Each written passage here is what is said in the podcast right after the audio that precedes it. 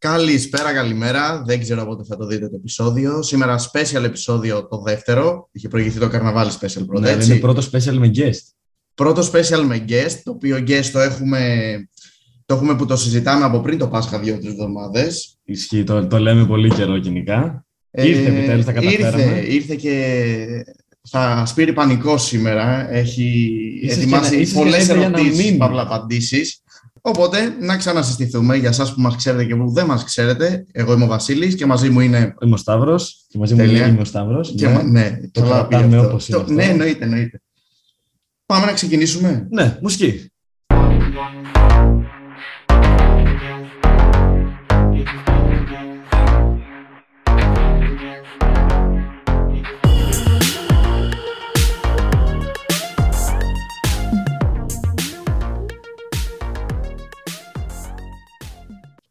Όπως είπαμε εδώ πέρα, πρώτο επεισόδιο με guest, με τον πρώτο guest, και παραδόξως είναι, δεν είναι το, το στυλ των καλεσμένων που θα φέρνουμε από εδώ και πέρα, έτσι. Όχι, όχι. Δηλαδή είναι ο πρώτος και ο τελευταίος του είδους του. Καλό Ίσως και αυτό. γενικά ήταν ο πρώτος και ο τελευταίος του είδους του. Μιλάμε εννοείται για τον έναν και μοναδικό, τον γιατρό. Τον Γιατρέ, Dr. Love. τον Dr. Love. Γιατρέ, πρώτα απ' όλα να ρωτήσουμε καλησπέρα πώς είσαι; Καλησπέρα σας, καλησπέρα σας. Τιμή μου που βρίσκομαι μαζί σας. Τιμή μας που σε έχουμε, γιατρέ. Να ρωτήσουμε πρώτα απ' όλα πώς προέκυψε. Προφανώς και είναι τιμή σας. Προφανώς. Βασικά να σε φωνάζουμε με το κανονικό σου όνομα ή γιατρό Dr. Love, πώς θέλεις; Πώς προτιμάς; Πες με δόκτορα, γιατρό, όπως θες. Δεν με ενδιαφέρει. Οκ. Έτσι. Ωραία. Ε, να ρωτήσουμε πρώτα απ' όλα για αρχή, πώς προέκυψε ρε, το όνομα, ρε φίλε; Δηλαδή, ξυπνάς μια μέρα, τρως cornflakes και λες, ωραία, από εδώ και πέρα θα με φωνάζω γιατρό. Και εντάξει τον Dr. Τον Dr. Love γιατί. Ισχύει. Κοίταξε να δεις. Τώρα μας πας σε εποχές, αυτό πρέπει να είναι, θα σου πω, πρέπει να είναι καλοκαίρι τρίτης γυμνασίου προς πρώτη ηλικίου. Εγώ εκείνη την περίοδο βρισκόμουν στην Αμερική, να σου πω τα αλήθεια. Και ήταν τότε πολύ της μόδας το Q&A, ρε μαλάκα. Και ήμασταν κι εμείς μαλακισμένα, βλέπαμε βίντεο, εντάξει. Ο Μάνος τότε ήταν ένας από τους αγαπημένους μου YouTuber, ναι, το ομολογώ. Έβλεπα Μάνο, φανατικά, καμένα. Και τότε είχε ανεβάσει ένα επεισόδιο όπου ήταν καλεσμένο σε ένα. στο Love Academy, νομίζω ήταν μια τύπησα. Α, Και ναι. συζητούσα κάτι ερωτικά, τέλος πάντων, κάτι μαλάκι. Της μόδας και είχαν πάει και ο Τζέρεμι είχε πάει και ο Μαλιάτης ήταν και ο Ναι, ναι, ναι, ναι, ναι, ναι, ναι. Τώρα και ο πολλοί είχαν πάει. Και απλά είδα, ξέρω εγώ, το θέμα, είδα, ξέρω εγώ, ότι, τα views του, τα θέματα που είχε συζητήσει και λέω δεν έχει συζητήσει γι' αυτό και λέω, ε, και δεν πάω να κάνω... Λέω, «Μπο- γιατί μπορεί να γίνει διάσημος YouTube. Αυτό γιατί είναι με το... Εγώ που δεν είχα ιδέα από YouTube, να ξέρεις, ναι, ναι. ποτέ. Ακόμα και τώρα, το μόνο που ξέρω είναι να πατάω στο search bar. Τίποτα Και άλλο. να βρεις το βίντεο. Ωραία, και πώς ας πούμε... Ε, Περίμενε, λέμε για επιστροφή έτσι. Δηλαδή, έχουμε προετοιμάσει τώρα το κοινό για μια μεγάλη Είναι επιστροφή μεγάλη του επιστροφή. Dr. Love. Μετά Αλλά από τέσσερα χρόνια περίπου, από ό,τι καταλαβαίνουμε. Τέσσερα-πέντε και χρόνια. παραπάνω. Αν Όχι. σου λέει τρίτη γυμνασίου πρώτη. Πρώτη ηλικίου ήταν. Πρώτη Όχι, όχι, όχι, όχι. Κοίταξε να δεις, θα σου πω, θα σου πω. Αυτή η φάση ξεκίνησε τότε, είχα ανεβάσει, ξέρω εγώ, στο facebook. Το θυμάμαι, τα έχω τα posts, δεν τα σβήνει το facebook, κρίμα. Στείλτε ερωτήσεις για να απαντήσω, ξέρω εγώ, ερωτικά ό,τι θέλετε.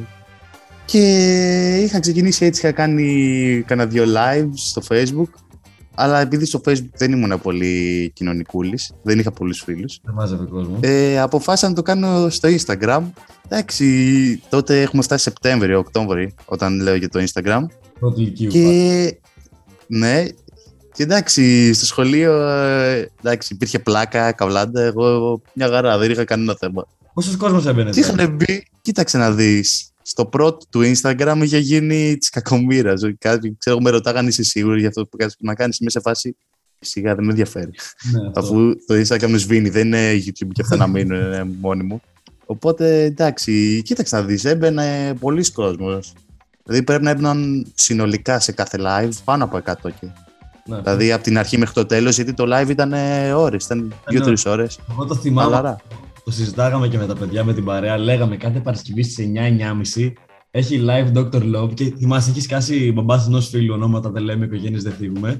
Που είχαμε βρεθεί σπίτι σου και γυρνάει και σου κάνει Να σου πω, live ξανά Dr. Love, πότε έχουμε; Πω, πω, έχω πεθάνει στο γέλιο. Ξέρω ακριβώς, ναι, το θυμάμαι. Είχε πάρει πολύ, όντως είχε πάρει πολύ. Ναι, είχε views τε- και πολύ, τηλεθέαση. και πολύ ανταπόκριση κιόλας. Δηλαδή ασχολούσαν με τα Να στέλνανε ξέρεις κάτι. και έκανε καλή δουλειά. Και θα δείτε Κοίταξε να δει. Θα σου πω κάτι. Εδώ και οι καθηγητές και τώρα πάω στο σχολείο και το βλέπουν ή και στον αδερφό μου που είναι τρίτη ηλικία του κάνουν ο Dr. Love τι κάνει; Και εγώ πετάνε στη γη. Κάθε φορά. Ε, ναι, ρε φίλε, εννοείται. Είναι ιστορικά πράγματα αυτά. Ναι, Ωστόσο, ναι. ο κόσμος ξέρει το έργο σου. Ναι. Έχει κάνει ένα σχόλιο για σένα και λέει ότι ο γιατρός δεν έχει σχέση γιατί προτιμάει να βοηθάει τους ασθενείς του πρώτα παρά τον εαυτό του. Τι έχεις να πεις πάνω σε αυτό; Ισχύει. Κοίταξε να δεις, θα σου πω κάτι. Το να βοηθάς γενικά κάποιον να μπει σε μια σχέση ή γενικά να κάνει κάποια βήματα, από το να βλέπεις τον εαυτό σου και να του πεις το όχι ρε παιδί μου και αυτά, είναι πολύ πιο εύκολο. Κα- Ναι. Δεν μπορεί κανένας να συμβουλέψει τον εαυτό του. Αυτό θέλει αυτοπεποίθηση, θέλει πολλά πράγματα τα οποία δεν ξέρω αν τα έχουμε ούτε και εγώ, ο καθένας μας. Το να βοηθήσεις κάποιον άλλο επειδή είσαι απ' έξω και δεν, ουσιαστικά δεν πληγώνεις εσύ, δεν θα πληγωθείς και γενικά ίσως δεν σε νοιάζει και τόσο, εσύ είναι εντάξει, μπορείς απλά να το συμβουλέψεις χαλαρά και εντάξει, από εκεί και πέρα ο καθένας με την πείρα του το ένα το άλλο. Τώρα τι ιδέα. Εντάξει, ένα λόγος. Ανάλογα. Γιατρέ, 50 ευρώ. Επίσης, 50 ευρώ. Να σε ρωτήσω όμως, περίμενε. Ε, Ναι, ε, δεν έχεις δεν θεωρείς Παρακαλώ. όμως έχεις και μια ευθύνη. Ρε παιδί μου, όχι μόνο σε φίλους και σε γνωστούς, οποιοδήποτε έρχεται σε μένα π.χ. και μου λέει: Έχω το και το, το θέμα με τον τάδε, με την τάδε, με, δεν με νοιάζει με ποιον. Και του λέω τη γνώμη μου. Με, έχοντας με τις δικές μου εμπειρίες, έχοντας Ναι. δει αντίστοιχες καταστάσεις, του λέω: Εγώ θα έκανα αυτό, μου βλέποντας εκείνο μετά θα έπρατα έτσι και μπλα μπλα μπλα. μπλα. Και τα θαλασσώνει, ρε παιδί μου, και πάει σκατά η όλη η φάση. Και γυρνάει και μου λέει: Ρε φίλε, ξέρω εγώ τι μου είπες. Δεν θεωρείς ότι έχεις μια ευθύνη μετά τη. κοίταξε να δεις. Εννοείται, σαφέστατα υπάρχει ευθύνη, αλλά θα σου πω κάτι. Από το πώς θα το συμβουλέψεις κάποιον μέχρι το πώς θα το εκτελέσει, Ναι. είναι, τελεί, είναι ένα τελείως καινούργιο κεφάλαιο. Έτσι, δεν υπάρχει Ισχύει, ισχύει, υπάρχει σύγκριση ένα θέμα. καμία. Ναι. Τώρα από εκεί και πέρα, εγώ θα σου πω κάτι. Εγώ δίνω μια συμβουλή από τη δικιά μου πλευρά. Αντίστοιχα, άμα κάποιος θέλει και άλλες γνώμες, μπορεί να ρωτήσει τριγύρω ή ξέρω εγώ, μπορεί να με ρωτήσει εμένα και να πάει να κάνει το ακριβώς ανάποδο και να του πιάσει. τι να κάνει. Ακριβώς. Τα έχουμε και αυτά. Όπως στον ΟΠΑ που πάμε και ρίχνουμε ένα στοίχημα και βγαίνει πάντα το αντίθετο, ε, τι να κάνουμε. Ε, εδώ μπορεί κάτι να έχουμε περισσότερη επιτυχία. Ισχύει. Δεν ξέρω, θα δείξει. Θα κάνω μια τελευταία ερώτηση πριν δούμε το έργο σου στην πράξη, πρακτικά, πριν απαντήσεις εσύ σε ερωτήσεις. Θέλω να ρωτήσω, ρε φίλε, νομίζω το, σκε... το συζητάγαμε και πριν, όταν γράφαμε λίγο το σκεπτάκι για το επεισόδιο. Έχεις σκεφτεί ποτέ να ασχοληθείς, ας πούμε, με αυτό το πράγμα ή επαγγελματικά; Τώρα δεν σου λέω σαν, τη... σαν την κοπελιά που ήταν στο Love Academy που Τη πήγαν οι Γιδάρη. άλλοι στο... στο YouTube και τη μιλάγανε. Να και είσαι έλεγε ο διάφορα τέτοια. αρχιδάρης. Ναι, να είσαι ρε παιδί μου να, να, να δίνεις συμβουλές σε επαγγελματικό επίπεδο σε κάποια φάση της ζωής σου. Το έχεις σκεφτεί ποτέ αυτό; Γιατί πριν. Σαφέστατα, σαφέστατα. Γιατί ουσιαστικά έτσι όλοι ξεκινάμε. Ότι μ' αρέσει και άμα δεις ότι σ' αρέσει περισσότερο στην πορεία, ε, το σκέφτεσαι, δεν το αποκλείς. Από εκεί και πέρα το πώς θα το πεις στους γονείς ότι θέλω εγώ να πάω να γίνω αυτό είναι άλλο πράγμα. Καλά, Αλλά ναι. Πάμε να φέρουμε λοιπόν τον Dr. Love στα παλιά του τα λιμέρια. Ο κόσμος έχει κάνει τις ερωτήσεις του. Πολύ πράγμα πάλι. Πολύ πράγμα, διαλέξαμε αρκετές και πολύ ωραίες Κυρίως ερωτήσεις. τι πιο έτσι. κατάλληλες. Ναι, τις πιο κατάλληλες. Οπότε, Οπότε πάμε να ξεκινήσουμε με τις ερωτήσεις. Γιατρέ, σε ακούμε. Ερώτηση πρώτη, γιατρέ. Ήταν λίγο στοχοποιημένο αυτό εδώ πέρα. Ε, έως αρκετά. Θέλω το Σταύρο, Εγώ με αυτός. Αλλά δεν ξέρω πώς να του το πω. Help. Λοιπόν, πρόσεξε με καλά. Ο Σταύρος είναι πολύ ειδική περίπτωση. Τον ξέρω εδώ και 8 χρόνια. Έχουμε πάει μαζί διακοπές δύο καλοκαίρια και Ευχαριστώ. θα ρε. του πεις να πας να δεις ένα δικό του stand-up. Γιατί όπως έχει αποκαλύψει σε προηγούμενα podcast, είναι και καλά stand-up. Αυτό λοιπόν θα πας ή σε δικό του stand-up ή θα του προτείνεις να πας να δει ταινία. Πάντως ποτέ μην του πεις για μπουζούκια και ελληνικά βαριά, γιατί είναι άσχετος. Μιλάμε, δεν έχει ιδέα. Εδώ την Ατάσα Θοδωρίδου ακουστά λέει την είχε. Σε συμβουλεύω σαν έξτρα να έχεις αρκετή υπομονή και όσο περισσότερη γνώση γίνεται σε ταινίες και τραγούδια, ψαγμένα κυρίως, γιατί είναι πολύ καμένος και άμα αργήσει να μιλάει, δεν σταματάει ούτε στη Δευτέρα παρουσία. Ναι, κοινώς είναι απλά μην ου μπλέξει. Apparently, όπως τα λέει και ο Ντόκτορ εδώ Την πέρα. 11η εντολή. Την 11η εντολή. Ναι. Προχωράμε σε λίγο πιο δύσκολη ερώτηση εδώ πέρα. Λέει ο φίλος, σου την πέφτει μια κοπέλα που δεν σου αρέσει, τι κάνεις ώστε αυτή να ξεκολλήσει; Γιατρέ. Κοίταξε να δεις σε λίγο σκέψη. Γιατί συνήθως σημαίνει το ανάποδο. Δηλαδή, εμείς πάμε να την πέσουμε σε κάποια και δεν της αρέσουμε. Αλλά αυτές ρε φίλε, επειδή του συμβαίνει τόσο συχνά αυτό, το έχουν κάνει ολόκληρη επιστήμη να πούμε. Δηλαδή, αν είναι δυνατόν πια. Ισχύει.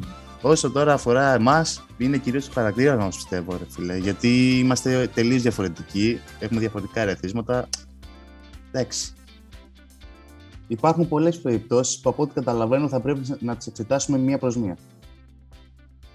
Ωραία. Αρχικά λοιπόν, στην περίπτωση που η ερώτηση δεν υπονοεί ότι η κοπέλα γνωρίζει ότι είσαι ελεύθερος. Δηλαδή, αν είσαι σε κάποιο κλαμπ, αν είσαι σε κάποιο πάρτι.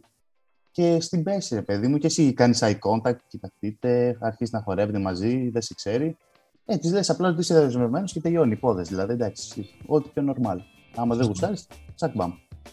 Η δεύτερη επιλογή είναι άμα είσαι εκεί πέρα στη μεγάλη παρέα, ε, να πει σε κάποια φίλη σου, κατά προτίμηση την κολλητή σου ή ξέρω εγώ αυτή που νιώθεις πιο άνετα, ε, να το παίξεις κοπέλας σου, ρε παιδί μου. Αλλά αυτό δεν μπορείς να της το πεις από εκεί. Ναι, θα φανεί λίγο. Άμα πας να συνεννοηθείς εκεί πέρα, θα φανεί. Οπότε θα πρέπει να το έχεις να το έχεις συνεννοηθεί από πιο πριν. Δηλαδή πριν φύγετε, ότι και εσύ αντίστοιχα θα τη παίξεις τον κόμμα να θέλει, αλλά Ναι. και αυτή να σου κάνει τη χάρη. Οκ. Τώρα, επειδή στο κλαμπ αυτά είναι πάνω κάτω, υπάρχουν και περιπτώσεις όπου δεν σε ξέρει ή έχετε ξέρω, εγώ, γνωριστείς στο κλαμπ, αλλά τίποτα άλλο. Και αφού έχετε ανταλλάξει κανένα Insta, Facebook και γενικά τέτοια, να αρχίσετε να μιλάτε από μηνύματα και να σου στείλει εκείνη η πρώτη, που αυτό είναι έτσι περίεργο. Το τι γίνεται τώρα συνήθως είναι ότι σε θέλει. Ή Οκ. προσπαθεί να διατηρήσει μια κοντινή επαφή. Τώρα για ποιον, για, για αυτή, για τη φίλη της, ξέρω εγώ που ντρέπεται και το κάνει αυτή, γιατί μπορεί να γίνει και αυτό. Αλλά κοίταξε να δεις. Αυτό που μπορείς να κάνεις και πραγματικά δεν το έχω καταλάβει, είμαι 20 χρονών και δεν το έχω καταλάβει ποτέ, είναι να απαντάς κατευθείαν στα μηνύματα. Λοιπόν, γιατρέ, επόμενη ερώτηση. Κάνω κάτι με τρεις ταυτόχρονα. Spicy. Αρκετά. Κάνω κάτι με τρεις ταυτόχρονα και θέλω να κάνω πράγματα όπως όταν είσαι σε σχέση, αλλά δεν θέλω σχέση. Τι πάει λάθος; Πρώτα απ' όλα, συγγνώμη, πριν απαντήσεις, τι ορίζουμε τα πράγματα όπως όταν είσαι σε σχέση; Δηλαδή το να βλέπετε ταινία μαζί, να αράζετε, να περνάτε χρόνο. Να κάνετε ντουζ μαζί. Να κάνετε ντους μαζί και τέτοια. Οκ. Ωραία. Για πες μας. Λοιπόν, αυτή η ερώτηση ήταν ε, αυτή που με δυσκόλεψε περισσότερο στο να την απαντήσω. Και η απάντηση θα δεν καταλάβετε, είναι λίγο περίπλοκη. Από πού να ξεκινήσω και πού να τελειώσω, είναι Και πού λίγο να φτάσουμε. δύσκολο. Δηλαδή, πρέπει να ξεκαθαρίσεις αν θες να κάνεις αυτά τα πράγματα και με τους τρεις. Ή ξέρω εγώ θες με τους δύο ή με τον έναν. Γιατί αυτό δεν το κάνεις specify, δεν σε ξέρω, οπότε δεν μπορώ να σε ψυχολογήσω σε αυτό το πράγμα. Πάντως, ό,τι και να κάνεις από αυτά, πρέπει, δεν, ξε- και δεν ξέρω πώς ακόμα δεν το έχουν καταλάβει οι άλλοι, να είσαι πολύ προσεκτική σε αυτά. Ειδικά κινητό, πάντα στην τσέπη. Μιλάμε, δε, άμα το αφήσεις και έρθει κανένα μήνυμα και αυτά, τελείωσε. Την έβαψες, ισχύει. Πόσο true αυτό. Τώρα- Ναι, αλλά αυτό, αυτό για τη σχέση που λέει όμως. Εγώ νομίζω ότι κατά βάθος θέλει σχέση και ότι αυτό που ουσιαστικά λέει είναι κάτι σαν ψέμα. Δεν, ίσως λίγο μυθοφάνεια. Δεν είναι η αλήθεια η οποία θέλει να πει. Και θα Ναι. το εξηγήσω γιατί εδώ είναι λίγο που περιπλέγεται. Σε όλους μας, μάλλον ο καθένας ζει ουσιαστικά έχει δύο πραγματικότητες. Έχει μία την εξωτερική και μία την εσωτερική, την ψυχική. Τα οποία ξέρω εγώ άλλα λέμε και άλλα εννοούμε. Δηλαδή θα σας δώσω εγώ ένα παράδειγμα για να μπορέσετε λίγο να το καταλάβετε. Από όταν ήμουν μικρός, ο πατέρας μου δούλευε ατελείωτες ώρες. Δηλαδή έφευγε, ξέρω εγώ, 5 το πρωί και γυρνούσε μία το βράδυ. Ε, εντάξει, και όταν είσαι παιδί, εννοείται ότι πέρα από τη μητέρα θέλεις να βλέπεις και τον πατέρα. Δηλαδή, και να παίξεις μαζί σου και το οτιδήποτε, να κάτσεις να νοιαστεί. Δεν λέω εννοείται ότι το θαυμάζω και ακόμα και τώρα δηλαδή, το θαυμάζω για όλη τη δουλειά και αυτά που προσφέρει, αλλά θα σου πω κάτι.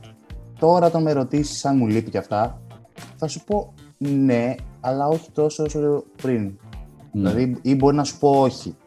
Αλλά ουσιαστικά θα εννοώ το ναι, γιατί παλιά μου έλειπε. Αυτό που και ουσιαστικά πρακτικά γιατί- τώρα πάλι δουλεύει ίδιες ώρες με παλιότερα.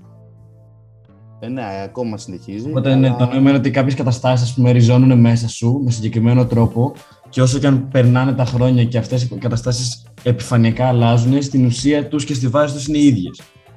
Και σε σένα μένουν μέσα ίδιες γιατί έχεις μεγαλώσει έτσι, πιστεύοντας συγκεκριμένα πράγματα.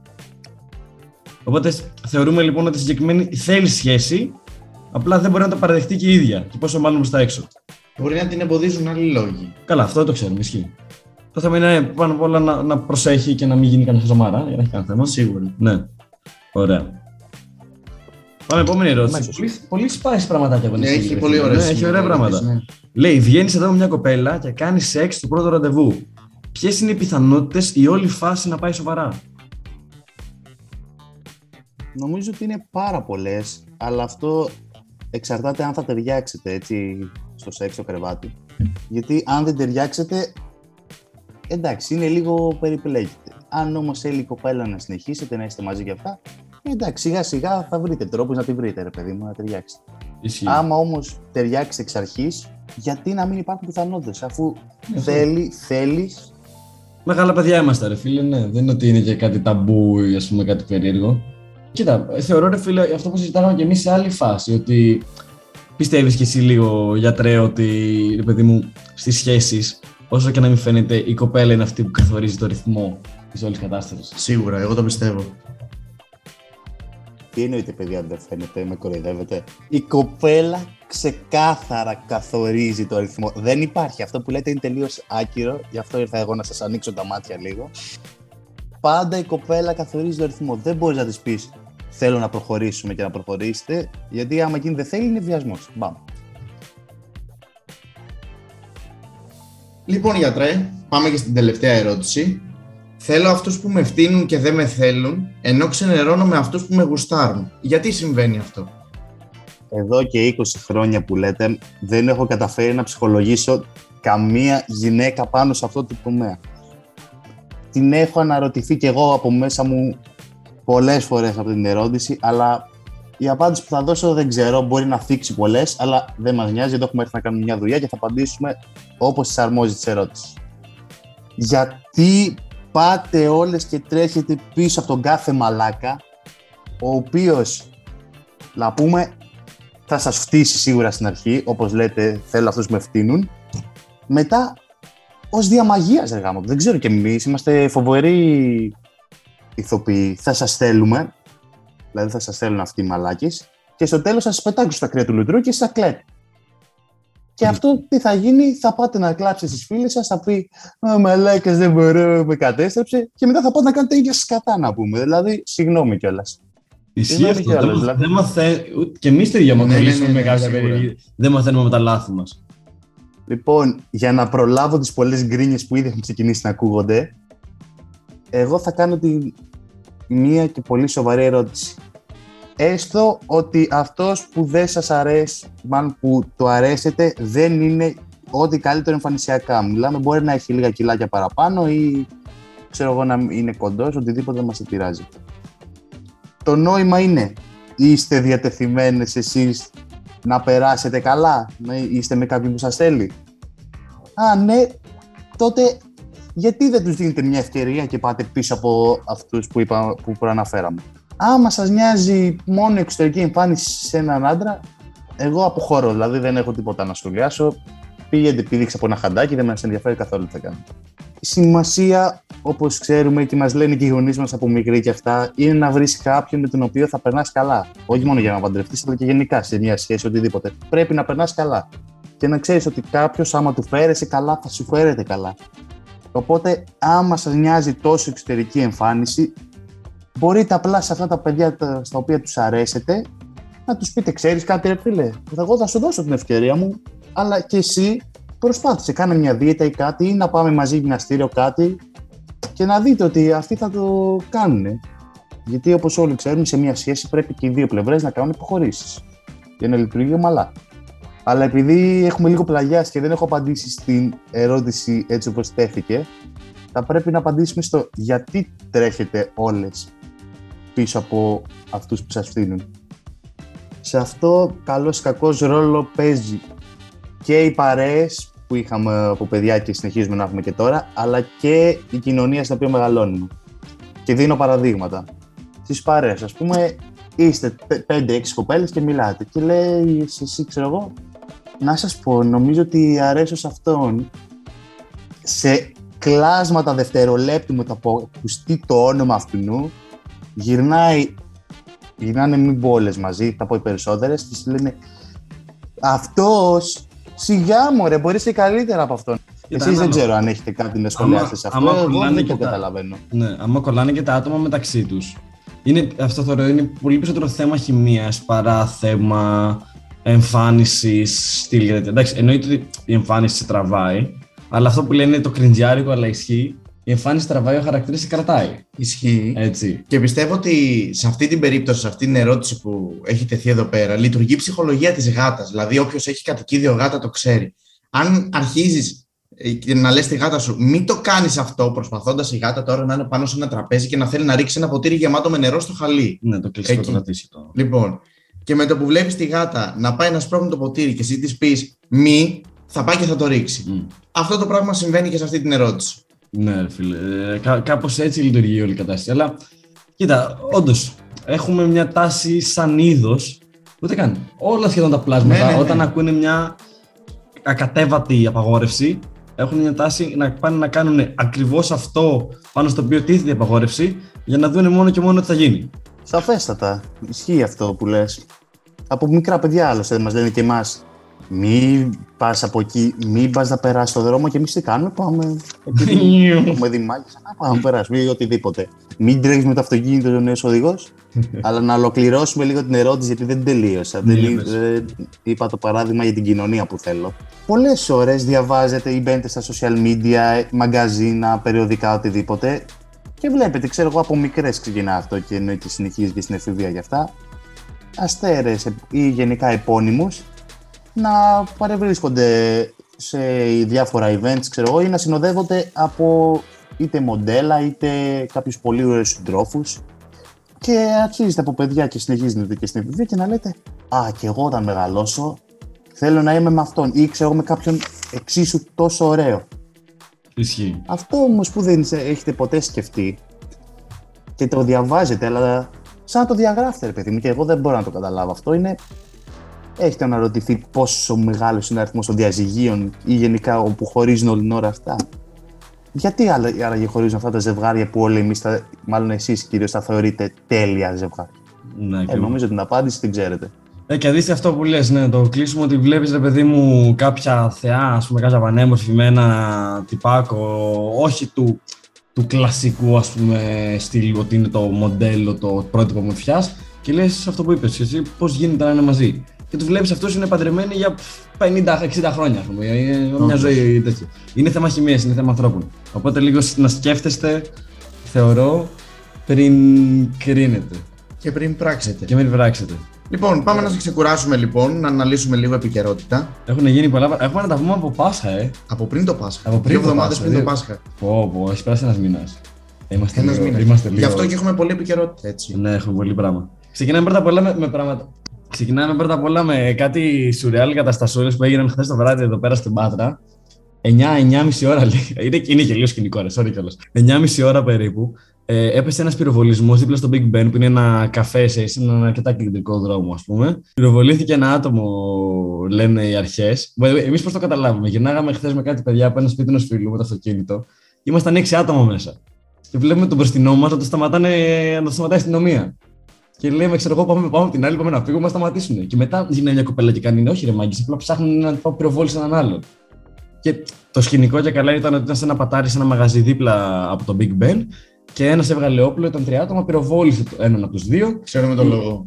Όχι, θα σου πω τι είπε το θύμα όμως. Δεν μια χαρά είδε κάπου στην κοιλιά τον πυροβόλησε, δεν έχουμε τίποτα φοβερό. Τον πήγαν στο νοσοκομείο του Ρίου, τον αφήσανε εκεί και γυρίσανε. Και αυτός όταν ήρθαν να τον ανακρίνουνε, είπε ότι είχα συνάντηση με ένα φίλο μου να μου δείξει το καινούριο του όπλο. Και το όπλο εκπυρσοκρότησε από μόνο του κατά λάθος και τραυματίστηκα. Λέει όλα κομπλέ. Να, δεν το Και αυτός πιστεύω. είχε ταλαβέρια με αρχές και για ναρκωτικά και δεν ξέρω εγώ τι. Εγώ θέλω να κάνω μια παρένθεση και να πω ότι έχετε παρατηρήσει ποτέ ότι από την καραντίνα και αυτά μας έχει γίνει λίγο κουσούρι η βία; Ναι, Κάθε ναι, λίγο και έχει λιγάκι γίνει πολύ. ακούμε πυροβολισμούς, σκοτωμούς, ένα τ' άλλο.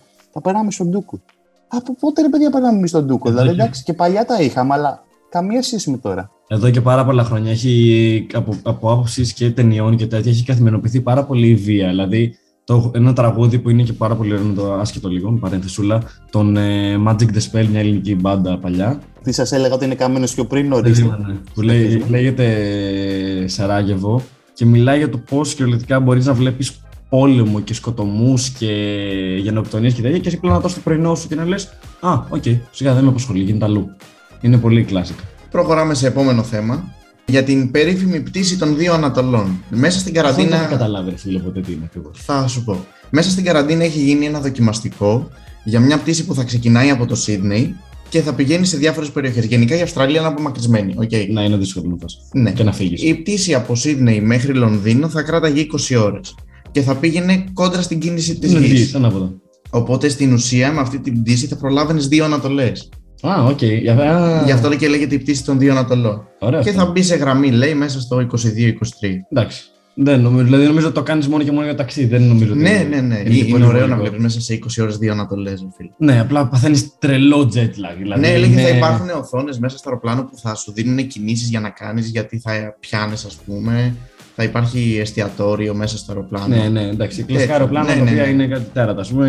ε, Ναι.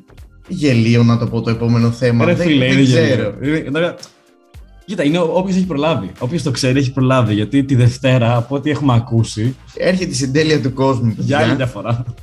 Γιατί ο Πούτιν αποφάσισε να γιορτάσει στη Ρωσία τη νίκη του ως προς την Ουκρανία. Δεν έχω καταλάβει ακριβώς τι. Και εκεί είπε θα ανακοινώσει τη συντέλεια του κόσμου. Τώρα με τι τρόπο δεν ξέρουμε, αλλά χαιρόμαστε που σας γνωρίσαμε γενικά. Ναι, αυτό, παιδιά, καλά περάσαμε. Άρα λες να ρίξει ένα πυρηνικό. Να κάνει Ε, κανένα. κάτι κανένα τέτοιο παίζει να μανούδι βρεθεί. Παίζει, παίζει. Θα, δω- μα, θα γίνει χαμός. Ε, ε, δεν θα το Κοίτα, προλάβουμε. όχι μόνο αυτό. Θα- Είναι, σκέψου να, να, να πεις ότι θα κάνω τρίτο παγκόσμιο πόλεμο και σας λέω ημερομηνία και ώρα να είστε όλοι έτοιμοι. Και πάλι θα το φάτε στη μούρη. Δηλαδή έχετε δύο μέρες να προετοιμαστείτε. Μπορεί όταν την ανακοινώσει τη συντέλεια να έχει ήδη απογειώσει τους πυράβλους του με τα πυρηνικά. Ναι, ισχύει και θα πει τώρα.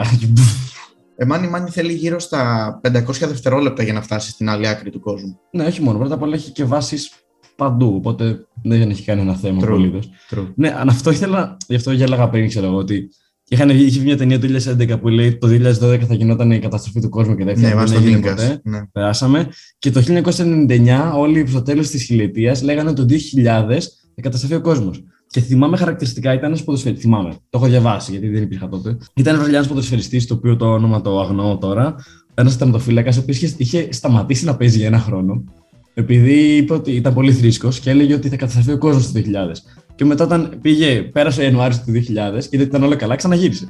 Και είπε, OK, guys, it's fine, OK. ξέρω, παίζουμε. Εγώ το μόνο που ήξερα για το 2000 είναι ότι είχαν θέμα για το, με τα ρολόγια στον υπολογιστή. Ένα εμβόλυμο δευτερόλεπτο. Και αυτός ήταν ο μεγαλύτερος φόβος, ότι θα σβήσουν όλοι οι υπολογιστές ξαφνικά. Καλά, γενικά εμφανίζουμε πάρα πολλά πράγματα για να μας τρομοκρατούν χωρίς λόγο. Δηλαδή είναι σαν τι τέτοιο. ταινίες της Marvel. Έχει τρελό hype και τελικά δεν γίνεται τίποτα. Ισχύει. Είναι πολύ κάπως ισχύει. έτσι, ναι. Ίσως σε κάποιο παράλληλο σύμπαν να είναι καλύτερα τα πράγματα. Αυτό ακριβώς. Λοιπόν, Πάμε πάλι σε αεροπλάνα. πάλι σε αεροπλάνο. Ναι, γενικά πετάμε ωραίες ειδήσεις σήμερα. Ε, Ένας επιβάτης σε πτήση, να μην το πω χούφτωσε, να το πω θόπευσε μία αεροσυνοδό και η αεροσυνοδός αυτή, σε συνεργασία με τις συναδέλφους της, αποφάσισαν να τον δέσουν στο κάθισμα με κολλητική ταινία για το υπόλοιπο της πτήσης. Κοίτα, ε, εγώ σου λέω, γυρίζανε low budget ταινία και απλά θέλανε σαν τον Μπόρα. Θέλανε live reaction από τους υπολείπους. Το κάνανε εκείνη τη στιγμή για να δουν τι θα πάρουν. Ε, τι έχουμε σήμερα, φίλε, πέρασε ένα Πάσχα και έχουν τρελαθεί όλοι. Ναι, ναι, ναι. Μετά πάλι κορονοϊό δεν έχουμε. Ε, Δεν το ξέρουμε. Δεν το ξέρουμε αυτό. Εγώ έκανα τεστ πάντως, εγώ δεν έχω. Οκ.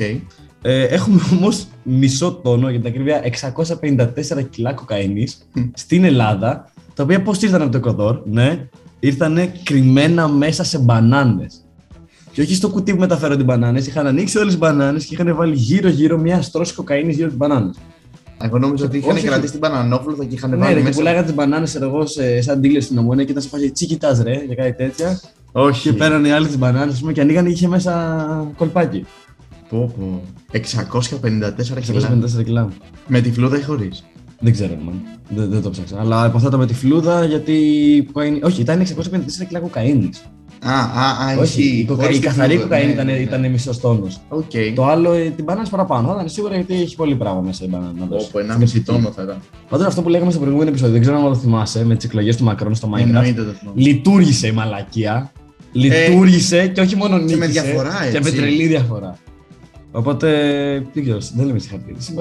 Όχι, μπράβο του, εντάξει. Μπράβο Οκ, το Εμμανουέλ ναι. Μακρόν και μπράβο στους ε, game developers που είχε. Κυρίως. Τα παιδιά, γιατί έτσι. Κάνανε δουλειά. Κάνανε δουλίτσα. νομίζω ήρθε η ώρα να κλείσουμε. Ναι, ρε Ε, φίλε, ναι.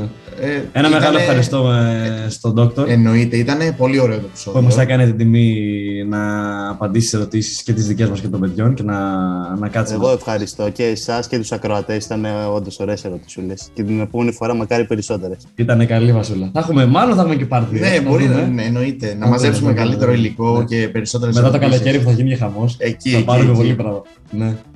Αυτά λοιπόν, Ραντεβού. σε επόμενο επεισόδιο.